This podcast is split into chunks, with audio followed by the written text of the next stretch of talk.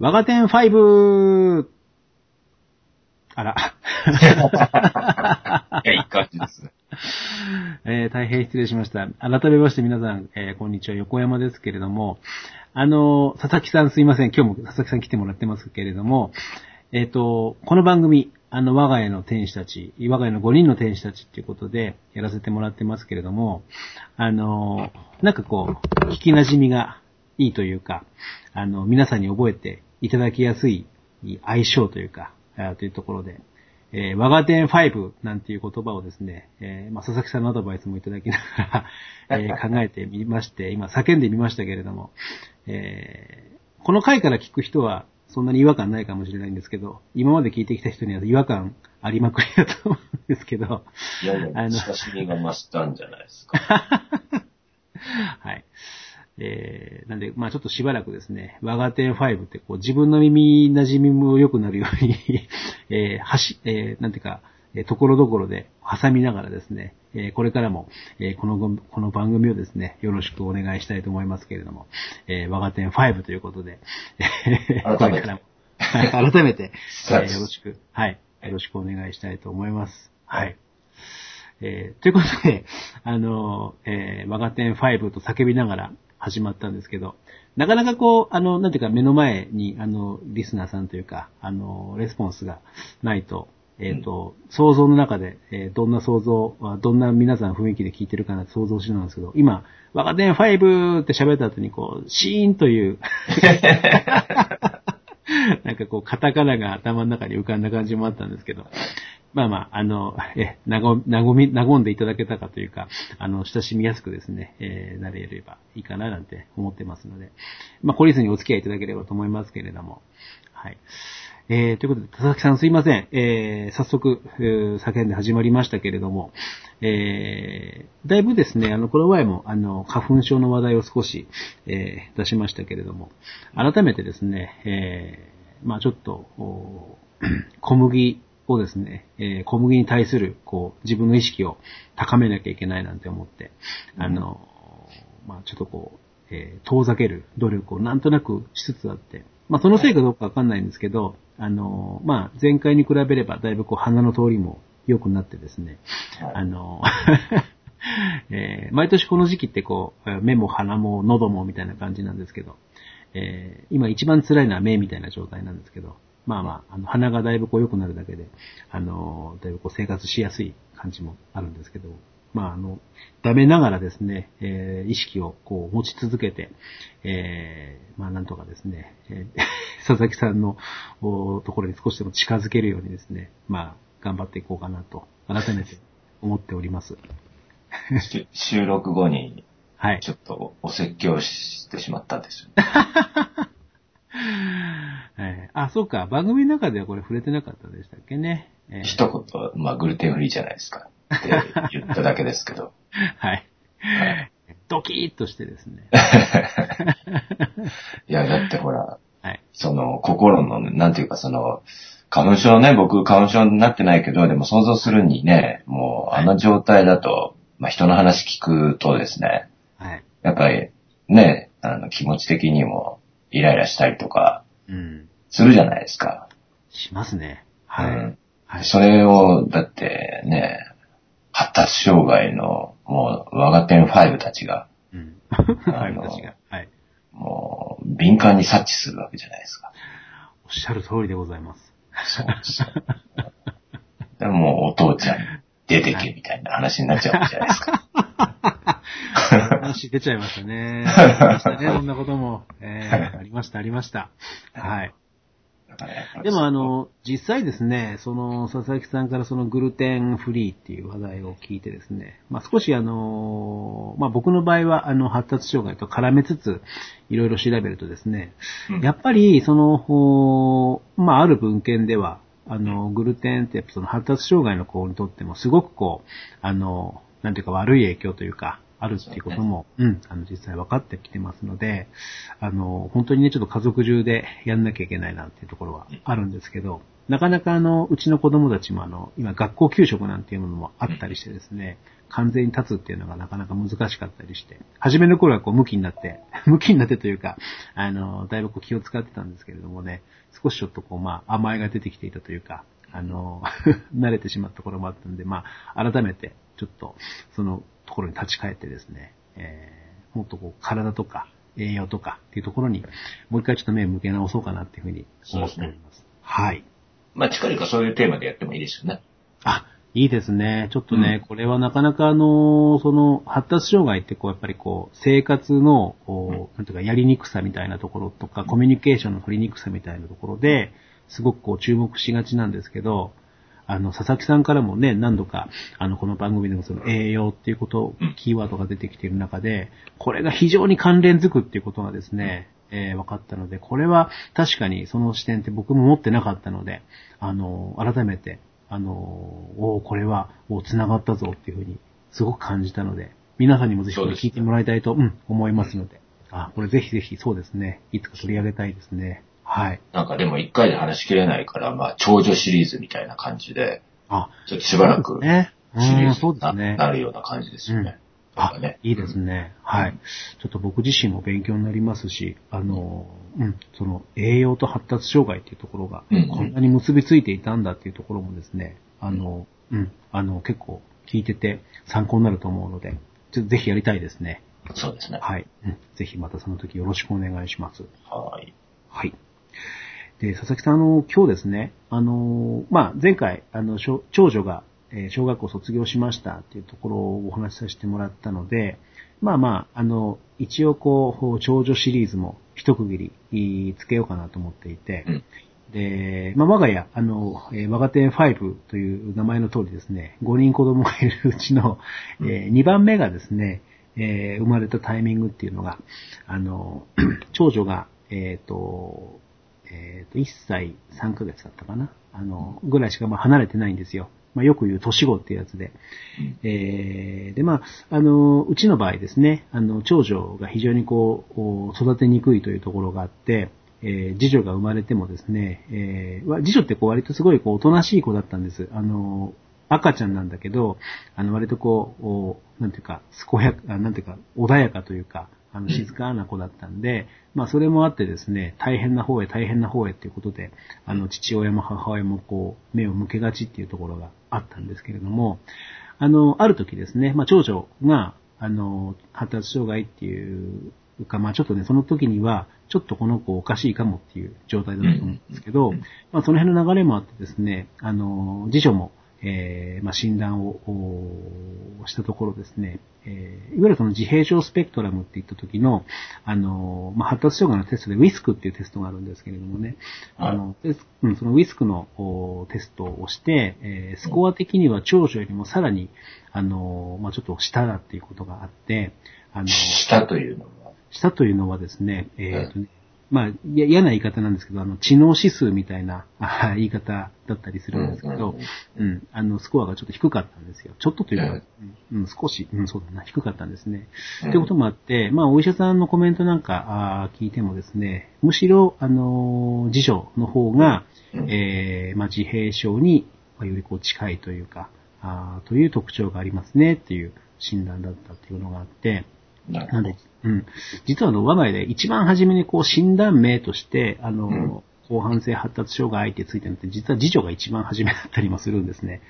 ああ、そうなんですか。そうなんです。うん、で、まあそんなこともあってですね、あの、まあ親としては、そのちっちゃいですね、大事な時期だったにもかかわらず、こう大変な方に、目が行ってしまったっていうことがあってですね、まずそこで、あの、すごく反省点があって、で、さらにですね、ちょっとまあうちの奥さんとも、あの、当時のことを思い出しながら、あの話をする中でですね、うん、まあこの番組でも、あの、佐々木さんにも何度か聞いていただいたんですけど、あの、うん、結局その父親は、えー、なんだかんだ言って、えー、外出てっちゃうでしょっていうところがあって、うん、あのまあ僕もその気を使ってあの家事とか手伝ってるつもりではいたんですけれども、うん、お母さんからすると、全く足りてないみたいな ところがあってですね、で結構まあその辺のギャップみたいなところで、あの、まあ何度も、えー、揉めてきたみたいなところもあるんですけれども、やっぱりその、まあ、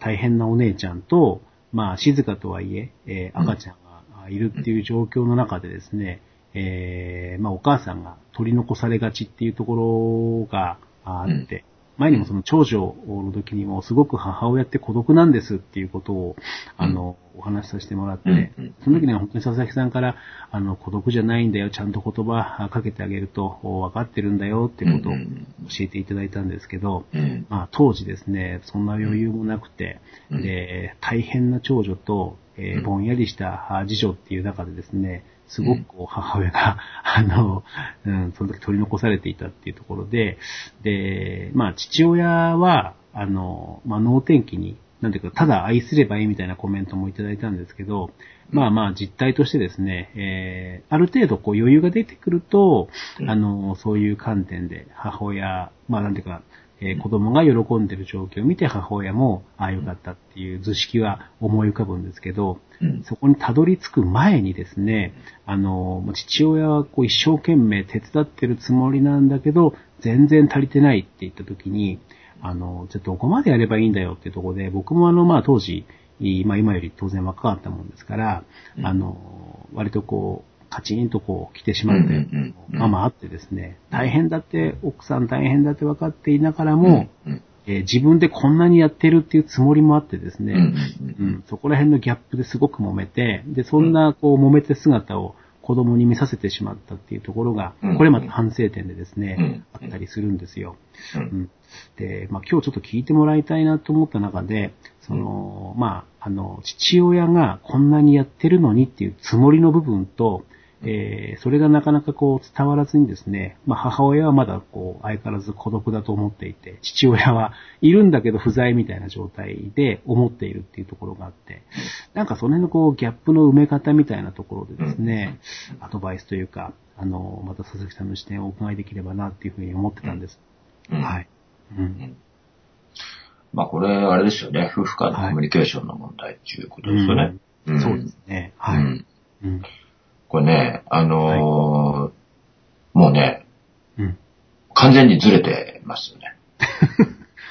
本当にそうだったんですよ、でも。ずれずれだったんですよ。いやいや、これはね、もうしょうがない。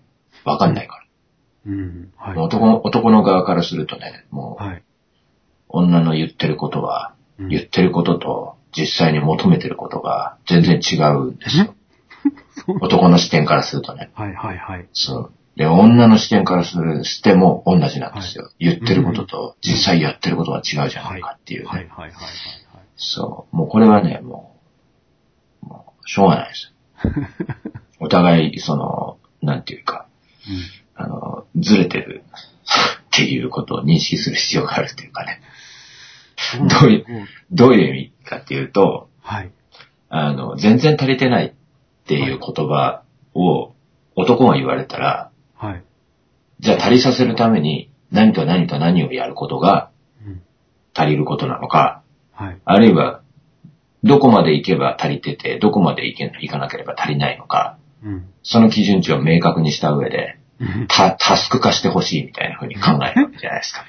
そうなんですよね。そうそう。うん。おっしゃる。じゃないと、じゃないとだって足りさせる、足りさせないって、結局努力の仕方がわからないわけですよ。うん。はい。ですよね、男の側からすると。うん。すごくわかります、それ。はい。女の側からするとそんなこと全然言ってないんですよ。うんうんうんうん足りてないって、うんあ、そっか、足りてないのか、大変だな。俺も頑張るぞって言ってほしいだけなんですようね。ん。そうか。いや、そう、おっしゃる通り、僕ね、あの、まあ男のその脳のせいだと思うんですけど、なんかその、今のタスクとかっていうところが、ちゃんとこうロジックとして成り立ってないと、合点がいかないみたいなところがあって、そうそうそうそう。ああ、そうなんですよ。うん。っていうか、っていうか、お男はそういうふうに考えるっていうことうんを女も分かる必要があるし、はい、はい。うん。うん。だから、女も、はい。じゃあじゃあ男も女がそう考えるもんだって分かる必要があるわけですよ。うんこれはもう本当永遠のテーマみたいな風になっちゃいますけど。だって、はい。だったら使ってる言葉違うだろうって男の方からすると思うしう、ん。うん。女の方はそんなこと求めてねえよ、みたいな、ことを。いや、あの、思うわけじゃないです。思い出して汗かいてきちゃいました、僕。いや、だから本当、わかりづらいですよ。で、お同じように、女性の側からすると男のことも全然わかりづらいっていうかね、はい、っていうか、バカにそうですね。本当になんかこう、うん、そう思いましたね。うん。だから自分はバカじゃないんだよ。こんなにちょっと理路整然としてるでしょって言えば言うほど、こう、そう深みにはまっていく感じになってですね。本当にますますずれてくみたいな感じそで。う、おっしゃ、本当おっしゃる通りでしたね。日本語分かってんのみたいな話になっちゃう。そうですね。そう。いや、そうだった。はい。でもこれはね、現場のね、その、まあ、要するに大変な状況下の中で、はい。この認識のズレが、まあ、あるわけじゃないですか。ええですね。はい。これはね、どうにもならないですよね。実際問題は。うーん。後で振り返って、はい。あ、そうかって言って、うんあ、そういえばそういうことだったよなって思い出して、はい。で、それで、そのフォローするっていうかね、うーん。お互いがね、はい。うん、そういう方法で、その、お互いのその心の距離っていうものをちゃんと、その、修正するというか、うーん。うん、そういう努力をしていくっていう方向性でしかなかなかできないと思いますよ。だからその、その瞬間、その場でうまくやろうなっていうのは、できないでしょ。できなかったですね。うん。えーもう最後は、もう揉めないためにはどうするかっていうふうにこう思考がなってってですね、うん僕もまあまあ、今でもよく言われるんですけど、黙っちゃうんですよね。い今喋ったら、何喋っても火がつくぞと思って、うんうん。ここはぐっとこらえてって思うんですけど、そうですよね。うんこの奥さんからすると、なんで黙ってんのって話になっちゃうんですよね。うん本当平行線でしたね。うんんまあだからそこをね、その、はい。分かってもらう、分かってほしいとか理解されたいとか、その受け入れてほしいとかっていうことっていうのは基本的なそうなんだけど、はい。その、まあ受け入れてもらったっていうかね、その相手に、相手に自分のことを受け取ってもらったっていうふうに、その、感じるポイントが全然違う。ああ、感じることですね。はい。そう。男はやっぱり理解したいんですよ。う。うん、頭でうん。ああ、わかります。うん、そうですね。はい。女は気持ちで、その、安心したいというか、うーん。うん。っていう傾向が強いんですよね。はい、はい、はい。だからその、ね、その、期待、相手に期待することが、やっぱり気持ち自体を受け取ってほしいのであって、理解してほしいわけじゃないっていうね。そうか、気持ちですよね。そうう。男の側からするとですよ。うん、はい。女の側からすると、あ、そうだね、大変だったね、なんて言われてもしょうがないですよね。ああなたはこういうふうに考えて、こういうふうに考えて、こういうふうに考えるのねって。うん。だからそういうふうに思っちゃったのね、みたいな風になると、そうなんだよってなるわけですよ。ああ、まだうちそこにたどり着いてないですね。いや、それは、それは難しいと思いますよ。お互い、お互いね、お互い難しいですよ、それは。もう全然違う、その思考パターンでうん。はい行。くわけだからね。ええええうん。じゃあ見てる景色が全然違うわけですよね。だから、うーん。うん。本当にね、よく僕は思うのはね、その、はい。富士山がね、うんあるじゃないですか。はい。で富士山ってその、海側から見るのと、やあの、まあ、静岡県側から見るのと、山梨の方から見るので、形が違うわけですよ。はい、はい。まあ、普通にその、なんだろう、静岡県側って言っても、はい。まあ、三島あたりから見るのと、うん。はい。あの、もう富士とか、うんそっち、まあ、し静岡って横に長いんで、東部あたりで見るのと、はい西西部よりにね、中部くらいから見るのではもう全然形違ううし。同じ東部の中でも、うん。その、三島、沼津、富士とか、富士宮とかでも全然富士山違う富士山なわけですよ。見え方がね、はい。形も違うわけですよ。はい。うん。同じ富士山じゃないですか。ですね。で、同じところに立ってるという勘違いあ、勘違いがああるんですよ。だから同じものを見てるっていう決めつけをしてしまうわけですよ。はい。それがまあ、は裏が、裏側だったらどうなるかみたいな話で、はい、はい。全然違くなっちゃうわけですよ。あうん。そうするともう、はいもう大変、大変ですよ。その思い込みが。なんだ違いね。あそう。立ち位置が違うから見えてるもん、あ、なんだ違うもん見てるんだっていうことが分かりさえすれば、そうか。別にはい。なるほど。アホなこと言うなとは思わないわけですよ。あ、そうか、お前からそう見えるのかと。ああ、なるほど。あそうそうそうあ、はいはい。うん。いや、そうですね。ああ、そうか。勘違いですね。ああ。そう、だから同じものを見てるという勘違いです。うん。いやいや、なんか今その言葉すごく腑に落ちますね。うん。そうだ。うん。それは言えますね。うん。だからやっぱ結構その食い違いっていうのはね、あの、はい絶対にそういうことなんで。はい。で、しかも男と女の食い違いっていうのはね、その同じものを見てるんだけど感じ方が違うっていうね、うん。あの、もっとさらに、あの 内内側の作用じゃないですか。そうですね。うんん。だから余計、うん混乱しますよね。うん。そっか。そもそもがそうか。勘違いしてるっていう前提で喋ってなかったから、一層こう、向きになってたところは確かにお互いにあるかもしれないですね。そうですねうーん。いや、まさにあの、ね、以前その佐々木さんおっしゃっていたあの、異文化コミュニケーションっていう言い方で、あその時にも、あそうかって思ったんですけど、うんそうか、同じものを見てる気になって、いたっていうところが、そうか、そこの配慮というか、視点が欠けてましたね。うーん。まあだから、あの大事なのは修正することでね、修正。ううん、後でね、そうですねその、ああ、そうかって気がつくことだし、気がついたら必ず修正すること、修正っていうのはもうごめんねよっていうふうに謝ることだったりとか。うん。そうですね。そうそうそう。まあ子育ても一緒ですよ。もう親なんてさ、そんな完璧なんてなりようがないわけだし、うん。完璧には程遠いじゃないですか。特に僕は程遠いですね。うん。えーいやいや、そこはまあ、あの、50歩100歩というかね、所所詮、所詮じゃないですか。うん。うん。はいだから、うん。だから必ず、必ず、ま、間違えるし、はい。その間違えたい、間違えたと思って間違えてるわけじゃなくて、はい。もう、わかんないわけだからしょうがないですよね。でもまあ、ひ人っていうのは必ず、んなんか、やらかしたぞみたいなのがわかるわけじゃないですか。そうですね。ううんそうですね。相手の反応でね。うん。うん。でその時に、はい。ちゃんと修正できるかっていう。うん。そこは、もう大一番大事なところだとうん。思いますよ。そうですね。うん。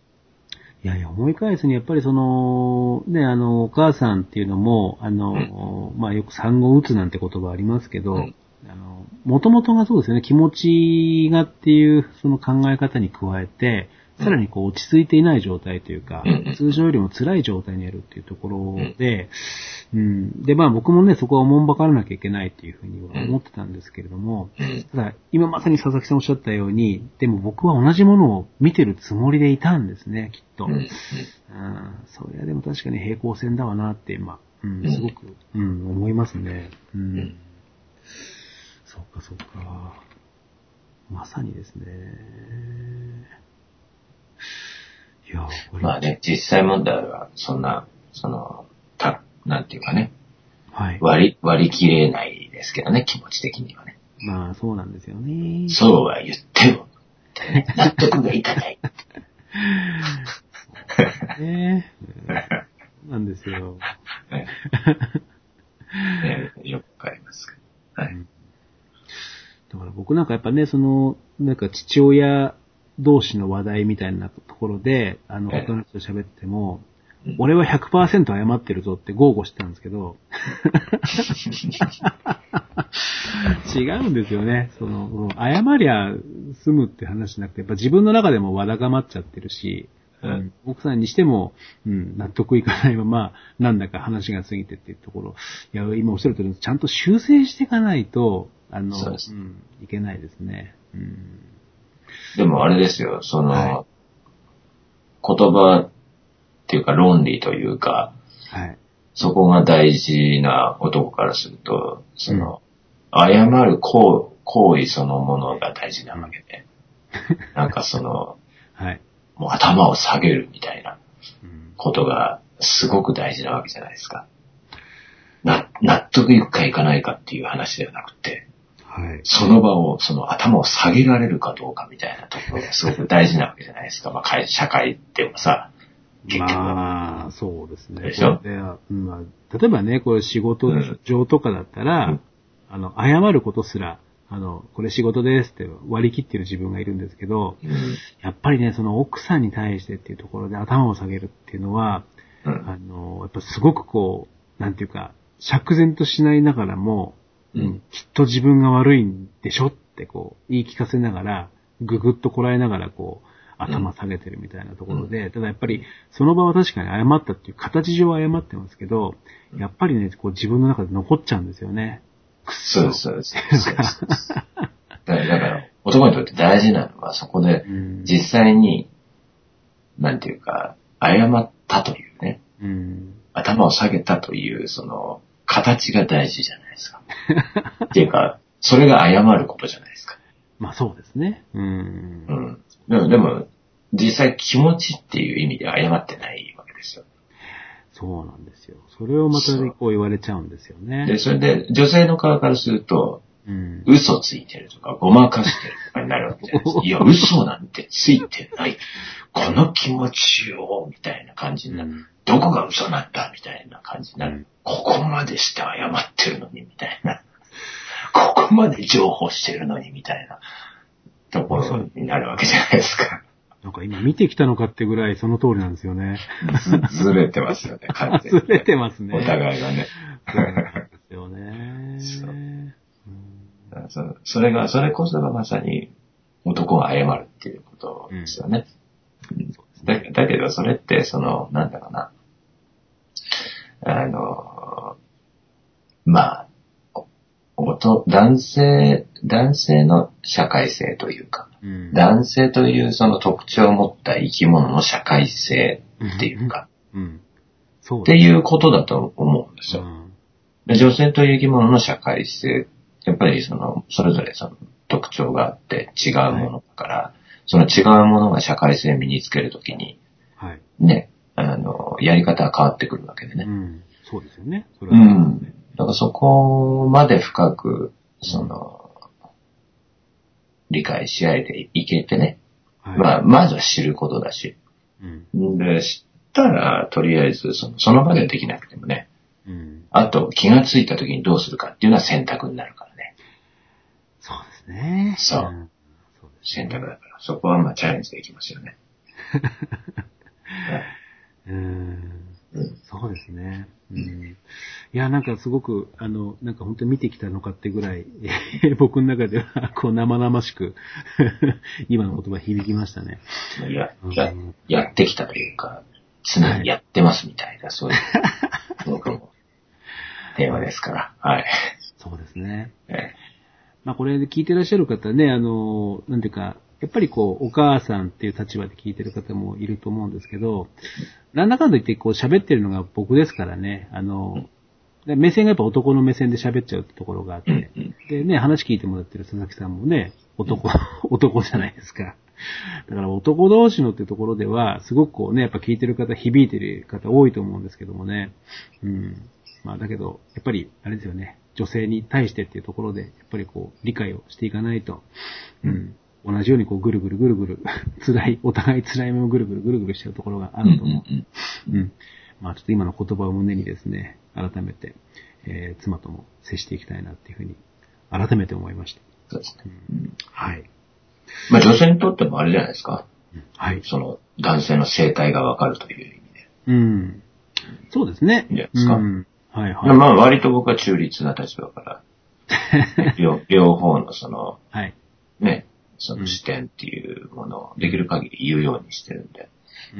うん。うん。でも、確かにね、ちょっとこう、佐々木さんとお話しさせてもらってて、あのー基本その女性の考え方を女性から聞くっていうことってあんまりないんですけど、うんうん。佐々木さんから逆にこうやって教えてもらえて、改めて妻妻と、まあそのこう観点を持ちながら向き合えるっていうところがう、ん。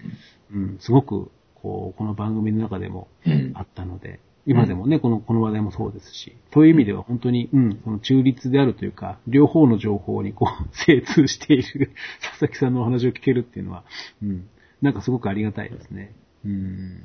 なんかあ、あれだと思いますよ。その、うん。男が、はい。そ、その部分で女性からアドバイスもらってもうん。理解できないし、うん、そうかもしれないですね。うん。っていうか、あなた、あなた、男性である僕のこと分かってないですよね。みたいな風なところを感じちゃうわけじゃないですか。ああ、それはあるかもしれないですね。うん。はい。だから今回ってなんかそういうところでチャレンジして、まあなんかいろいろとね、少しずつ見えてきている同性の人からうんアドバイスもらう。まあ女性がアドバイスもらうとしたら男性とまあ、あの、チャレンジしてきて、いろいろ分かってきてる女性が女性に、うん。だ、の方が受け取りやすいし分かりやすいしだと思いますけどああ、ね。ですね。うん、そうだと思いますね。うん。なんて思いますけど。